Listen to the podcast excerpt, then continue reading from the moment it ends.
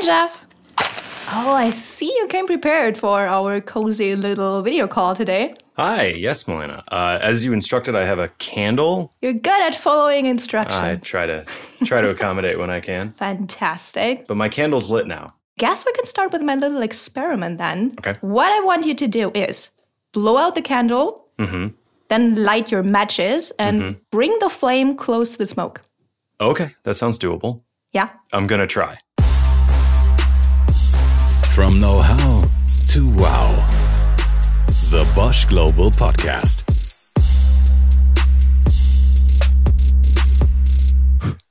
Whoa. Okay, so like you said, uh, I, I lit that match, and as soon as as soon as I blew out the candle, and then it Yeah. was probably three centimeters away from the actual uh, candlestick, and it it still reignited. That was kind of wild. Uh huh. I didn't expect it to be that easy. It went right down. That was nuts. And and that's the end of the experiment. What is it that we've learned?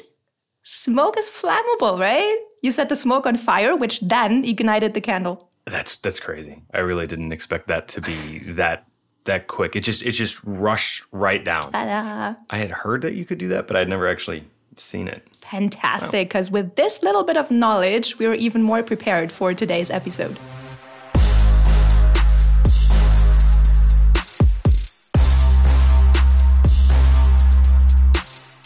Welcome, everyone, to episode 13. It will be a fiery one. Ah, come on. Aren't we always burning it up, Melena? Well, yeah, no doubt about that. But this time, I'd say even more so. We will explore how cameras can detect fires visually. There's some pretty cool AI at play. and we'll talk to the smart people behind it, like Bosch associate Søren Wittmann. Aviotec is a camera that can detect flames and smoke in, in the image. And because it is a video based uh, detection, it can um, detect fires at their source. And I'm very excited to show you a very special place that Bosch has, which I had no idea even existed. Our very own fire lab. But first, let's understand the phenomenon of fire a little better. And really, I think we found the best person in the world to talk about this. And that's this guy. Well, my name is Shan Raffel. I've been a professional firefighter in Brisbane, Australia here for the last 38 years. Shane is not only a firefighter, he is also a language teacher. I knew it. I always knew Australian was its own language. Boy! oh, God. Oh, I just heard the funniest Australian expression a couple of days ago, which was flat out like a lizard drinking, which means that you're that you're super busy. It, it is its own language, right? Apparently. Uh, but but but no, Geoff. he teaches how to read fires. Reading the fire is like understanding a new language. If someone's talking to you in a foreign language, they're telling you something. It may mean nothing to you. But if I understand that language, if I learn the language of fire, for example, these little subtle indicators that I see in smoke and heat and air and flame start to mean something to me. So basically, it's literacy. I'm, I'm teaching these guys a language, a language of fire behavior. He teaches firefighters around the world to better understand fire. Okay, so what what is it then that we can learn from him? Give me give me my first lesson. Mm, wow, What is in the, the dictionary of fire behavior? you've already had your first lesson. We don't think of smoke as something that's just toxic. We think of smoke as unburnt fuel. Right. So smoke is flammable. So then in that case it's dangerous for firefighters even as they're wearing their oxygen masks. Mm-hmm, yes. And Shane says there are situations where smoke can really be explosive, especially when it mixes with oxygen. Fire gas ignition.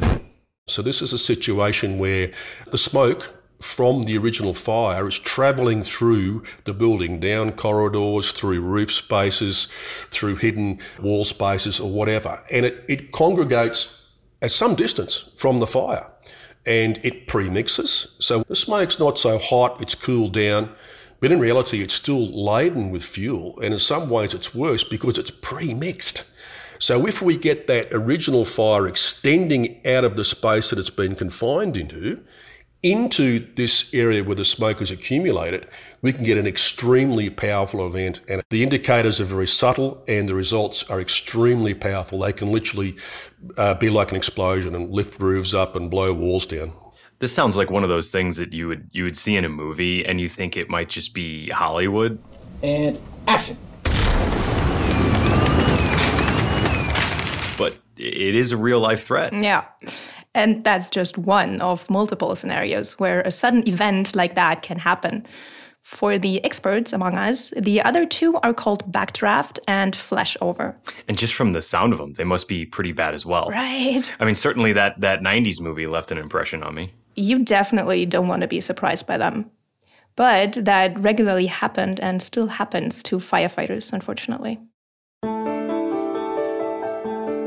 In 1993, we had two guys killed in an unexpected event. There was a there was a two or three uh, severe unexplained fire phenomenon events that dislodged these guys from the hose line and gave them burns severe enough to render them unconscious.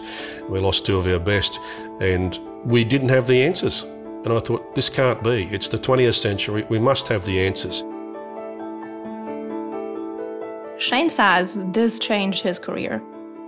And so began his search. He heard that firefighters in some other countries had a better understanding of some of the phenomena, especially in Sweden and the UK. It took some convincing, and Shane was able to show that an experience exchange could save the lives of many firefighters.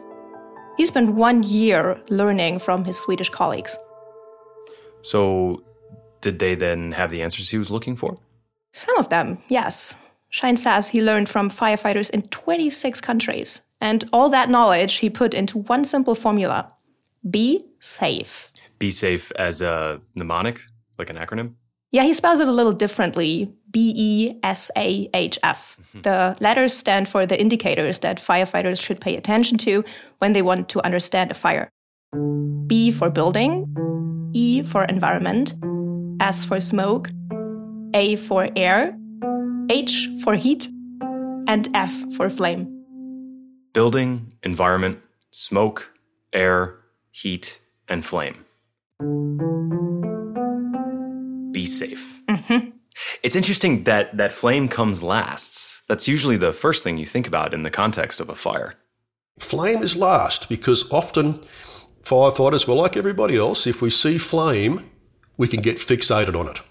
And uh, when we see flame, that's easy. So I say to the guys, that's good. You know where that flame is, but look over here. Look at the smoke. What's it telling you? Where is the fire going to go next?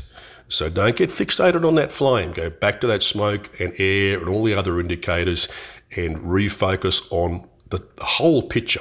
So, smoke. We just learned that smoke itself is flammable. But when I look at a fire, what can the smoke itself tell me? The single biggest indicator is the smoke.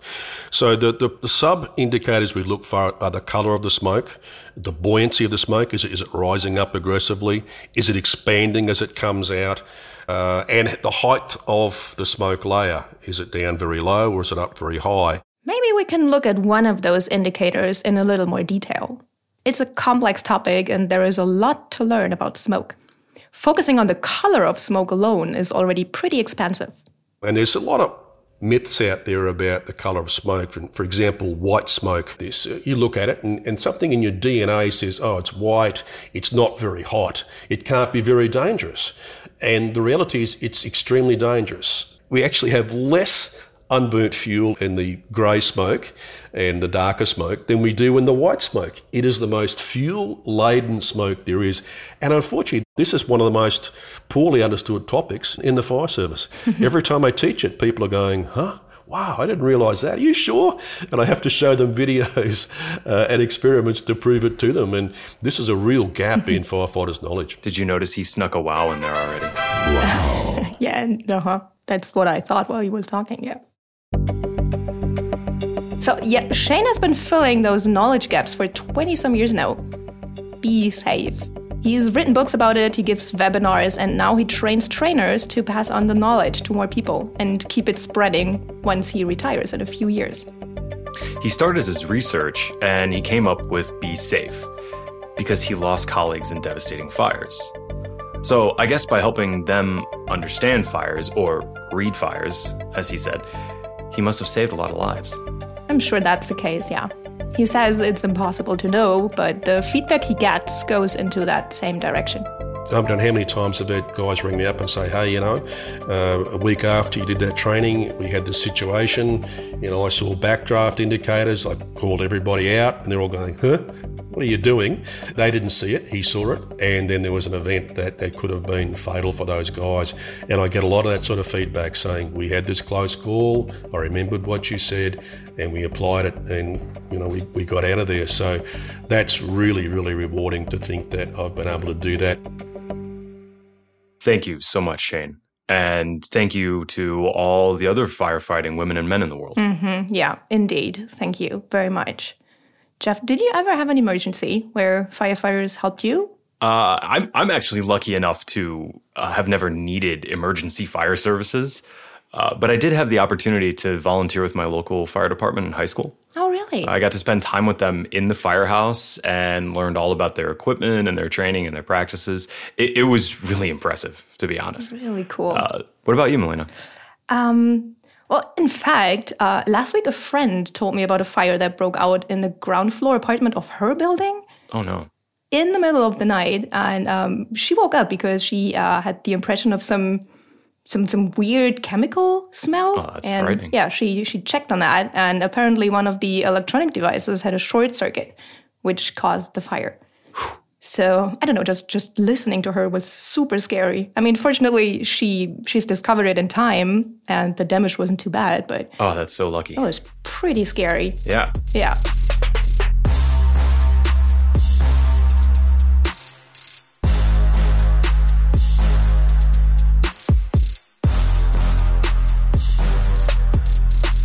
Our Australian friend Shane Raffel looks at fires with expert eyes.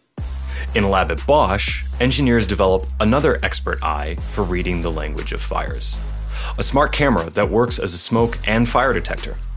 Soren Wittmann is the project manager, and the product is called Aviotec.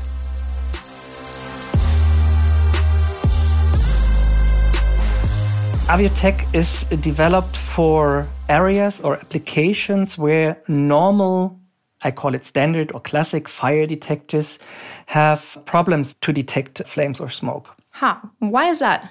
A smoke detector is mounted at the ceiling. The smoke has to come from the fire source to the detector, and this might take minutes. Mm-hmm. And if you think about industrial applications where you have ceiling heights of sometimes 20 meters, if you can detect within seconds, then this is, is a benefit also for the customer because the fire is detected very early when the fire is very small. So the damage is lower, it's easier to extinguish, and these are the benefits. Okay, that that makes sense. Smoke can take minutes to reach the ceiling, though. Oh, yeah. Soren says it could take quite a long time. He's even seen cases where the smoke doesn't actually rise to the ceiling at all. It creates a layer within the building, like uh, low hanging clouds or even a fog. How is that possible? Well, it depends on how the building is heated or air conditioned, whether it's insulated or not. You could have a hot layer of air under the ceiling that's actually hotter than the smoke of a fire that had, that had just started. And so then the smoke lingers underneath that hot air under the ceiling. Okay, but for Aviotec, that doesn't matter then. No, it doesn't matter because it's a visual system. If you can see a flame or smoke, Aviotec can see it as well. We have two parts in, in the algorithm. One part is the flame detection, and the other part is the smoke detection. The flame detection is, is searching, for example, for flickering areas in the image and for areas which are flame colored, which may be white, yellow, red, orange. That sounds easy enough. To be honest, it is really straightforward to detect a flame in an image, but to distinguish it later on from disturbances, this is the real part which makes it complex. Mm, okay, so it's easy to find areas in an image that could be a flame, but to be sure that it's a flame, then it gets tricky. That's right. It takes the system as little as two seconds to detect a flame itself. But then several AI supported verification algorithms kick in to make sure that it's really not something else. That something else could be a moving person or a flashing light or a million other things. Søren talks about the test installation that they had in the early days of Aviotec. It was a garbage plant somewhere, and there were diggers, and they are moving around and they are turning, and at these diggers, there are blinking lights. So now these rotating beacons, these blinking lights, we also had a blinking light analysis. So to say, okay, if it is a yellow blinking light, we say, okay, the frequency, it's too stable. It's not a flame because a flame has different frequencies. It's not one dominant frequency you, you will see there. And to be clear, this is about the frequency of the blinking, or respectively, if it were a flame, the flickering. And in this case, we were sure that these rotating beacons will not cause nuisance alarms in, in our camera. But then these rotating beacons are rotating, and the digger below is also rotating. So we have an overlap of two rotations, and this leads to a change of the frequency, and we got nuisance alarms again. And there was a lot of effort in how to deal with this and how to design the frequency analysis that we can also throw out these rotating beacons on rotating platforms like diggers, etc. So this was really complex. Oh, I bet. Always great when reality plays a trick on you. yes, exactly. Uh, a great example for all the things that can happen when you want to bring a product from development in the lab to the market and to finally practical applications. Mm-hmm. I would say that's another wow. Wow. They solved it successfully, and Aviotec detects flames reliably. So, what about smoke, though? Does it read smoke like our Australian guest Shane Raffel? It's a good question. Not all fires have visible flames. Or maybe the flame is out of the field of vision for the Aviotec camera. And this is where existing Bosch know how helped the Aviotec team a lot. They benefited from developments in the self driving car area. Oh, Our smoke detection is based on an algorithm of Bosch, which is developed for autonomous driving. So it is motion estimation algorithm, which is analyzing the image. Um, so which region is moving, how fast, in which direction. And this we are using for the detection of this uprising effect of the smoke. ha! That is, It's a bit unexpected, isn't it? that is quite the interesting connection. Yeah, I didn't expect that. Unexpected and genius, I'd say. For me, this is already the third wow moment on this episode. Don't you think? yeah, so Counting the wows here. Wow. so back to the camera, an uprising motion gets detected, and the algorithm checks that this is a continuous movement without much acceleration. They could even use that autonomous car algorithm without a need to adapt it to this very different use case, even though cars are moving and Aviotec uses only stationary cameras. But to be certain that it is smoke, more algorithms are needed, which look for even more features. And these each have been coded specifically for the Aviotec use case. And then we add additional algorithms on that, checking the color of the object. Is it colored or is it not colored? Smoke is normally white, gray, black, something like this. As we also learned from firefighter Shane earlier on the show.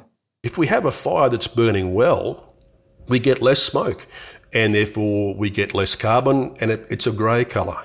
If we hinder the fire development, it starts to get darker and darker and darker and down to the point where the smoke can be almost black.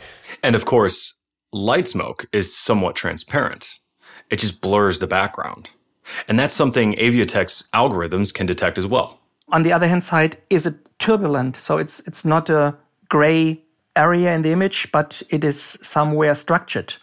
But it has no sharp edges. So if you have very sharp edges, uh, contrast edges, these are normally objects in, in an image. So all these algorithms come together and were added to, to one alarm decision at the end.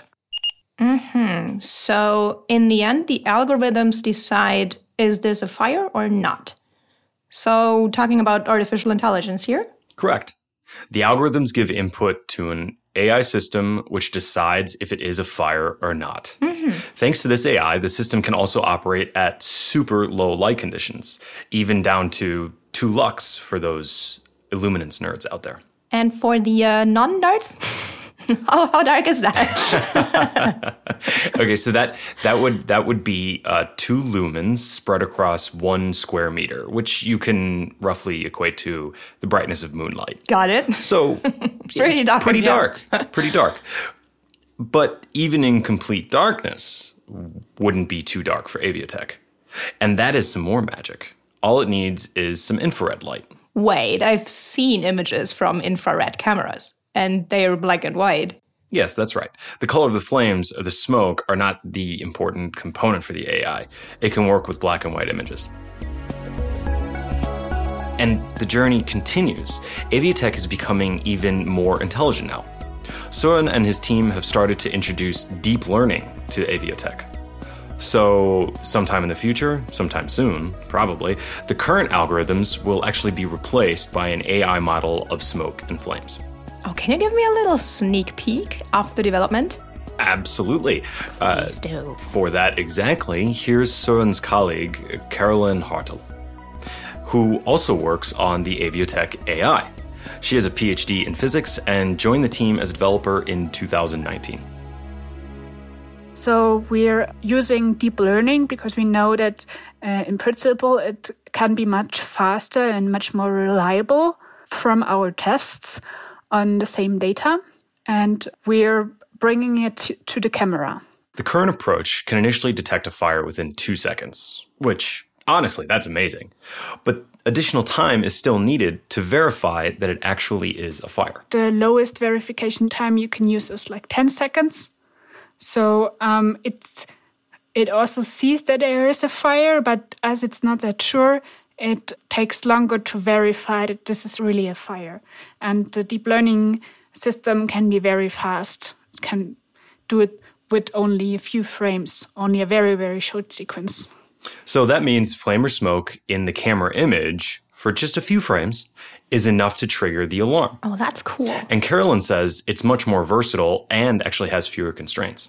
So when there are hand-tuned features, the person who designs the feature always has a certain scenario in mind and says, okay, fire always behaves like this or that. And according to this, there's a certain limit that will not be surpassed. But then the person did not have in mind as another scenario where there was maybe a lot of wind. So this is then excluded. And deep learning, it can see a lot of data. So it extracts the features from a lot more different scenarios. Oh, that's right. You need to show the neural network some examples of fires. Well, a, a lot of examples, actually, Yes. in different conditions and contexts. And it comes up with the detection algorithm on its own, simply put. yes, simply put, right. Uh, and by doing that, Aviotec can cover more potential installations. Until recently, it only worked indoors. Now, with the latest update, it can also be used in partially enclosed outdoor spaces, like a parking garage. And with deep learning, Carolyn is aiming at making Aviotec suitable for any outdoor space. How does an outdoor fire differ from an indoor fire? In outdoor scenarios where you have strong winds or very bright illumination or illumination changes or in tunnels, that's a really challenging environment. And for those scenarios, the um, detection of the deep learning can be much, uh, much better. Carolyn has tried various neural network architectures and picked the best one suited for this particular task. That makes sense, yeah. Now the team is working on feeding it the right data. we are improving the database because everything in um, neural network is about the data. So the the data needs to be a good representation of reality. Otherwise, the algorithm will learn something it shouldn't learn. so it's important to use very carefully designed metrics to measure your the performance of your algorithm and to use carefully selected data for the training as well as for the evaluation of the performance of the algorithm. So, where do you get videos of fires? It turns out it's not quite as simple as just watching YouTube. The fires don't always look like YouTube videos. it's not like always an explosion and someone walking away with sunglasses from the fire, not caring about it in the background. Hasta la vista, baby. Oh, wow. Oh yeah, yeah. I love it. Yeah. Spanish with a German accent. It's fantastic. It's just like the movie. but rather than from movie scenes, they get some of the fire data from home videos. Soren likes to make fires in his back and front yard. Wait. My backyard is now in the validation and test set, and my front yard is in the training set. So, as you know, it is not good to use the same view in the trainings and in the test or validation set. So, therefore, I separated it also here. His definition of home office, huh? yeah, right? I'm, I guess I'm a little bit, uh, there's a little pyromaniac inside Oh, of me. Okay. so I also like testing our cameras and if they work. Yeah, these are small fires. So, for example, smoldering wood fires. Sometimes I used smoke cartridges. You could do liquid fires with petroleum or kerosene, which you could easily extinguish afterwards so that there's no risk for my uh, property and also not for my neighbors. Yeah, fingers Yeah. crossed. I imagine, I imagine you and the neighbors have, have at least a little bit of fun with that. Uh, yes. And once a year, my neighbors got a barbecue because they are now used to all the smoke and all the fires I'm doing here each year. It really sounds like he made the best out of working from home. Yes. But I'm sure to prove that the system is really working, they can just have it detect some backyard fires. The backyard fires help to add scenarios where smoke might move, you know, horizontally because of the wind, or the flame flickers in an unusual pattern because of environmental factors that you just wouldn't see indoors. So that's great for development and testing. But for certification, well, certification is actually a tricky topic since the technology is very new, and that means that there's no international standard yet but it could set a new standard in the future. Already, German VDS and the Australian CSIRO have certified Aviotec for indoor use with their independent quality marks. VDS. Vertrauen durch Sicherheit. Oh. Trust through safety. I just wanted to say that in German. Can you say it one more time? It sounds so good. Vertrauen durch Sicherheit. Yes. So it's it's testing products, certifying products, services, and also companies according to standards. And therefore, Aviotec was the first video-based fire detection which got this VDS mark on it. What is standardized and very well defined, though, is how you test a fire detector. You push the button and uh, check if it beeps. Yep. Duh. Ganz genau. Uh, no, um, Søren and Carolyn do this in the fire lab. A very special room at Bosch, actually. Imagine a very empty, naked, if you will, uh, white tiled room, almost like an empty swimming pool. Fire labs are defined also in, in the European standards. So our fire lab is 10 meters long, 6 meters wide, and 4 meters high. And the fireplace is directly in the middle of this room. And now the norms define where to mount the detectors, and you have other other requirements. For example, that the maximum temperature difference of the wall in this room is 0.5 Kelvin. So, which means you have to heat and to cool each side of the room. So, um, there's cooling and heating in each wall, in the ceiling, and the floor to keep this requirement. And why you're doing this effort is that the smoke behaves like the smoke shall behave. Because if there's a cool spot in this uh, room, the smoke will turn into this direction. And this would affect the measurements of the smoke density, which will be done below the ceiling. And this smoke density is the measurement when a detector should trigger an alarm. Uh, and also, and I never thought I would I would say this sentence, but the fires themselves have to follow the standards. So wait, in the beginning we talked about how uncontrollable fire can be, and now Sören makes standard fires. What what does a standard fire look like?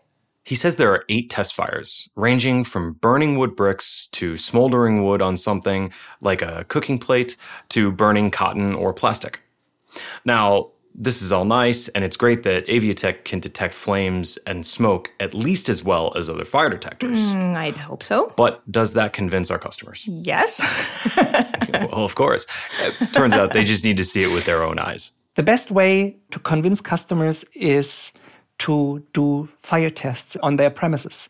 So normally in 80 to 90% of all these fire tests you're doing, you will sell it later on uh, because they are impressed how fast it is reacting. We had tests we did where customers set their own fire panel to in walk test mode so that it's not triggering a real alarm to the fire department, but it will be shown on the panel and the camera detected, but their system didn't detect anything because the flame and the smoke was too small to be detected by their detectors.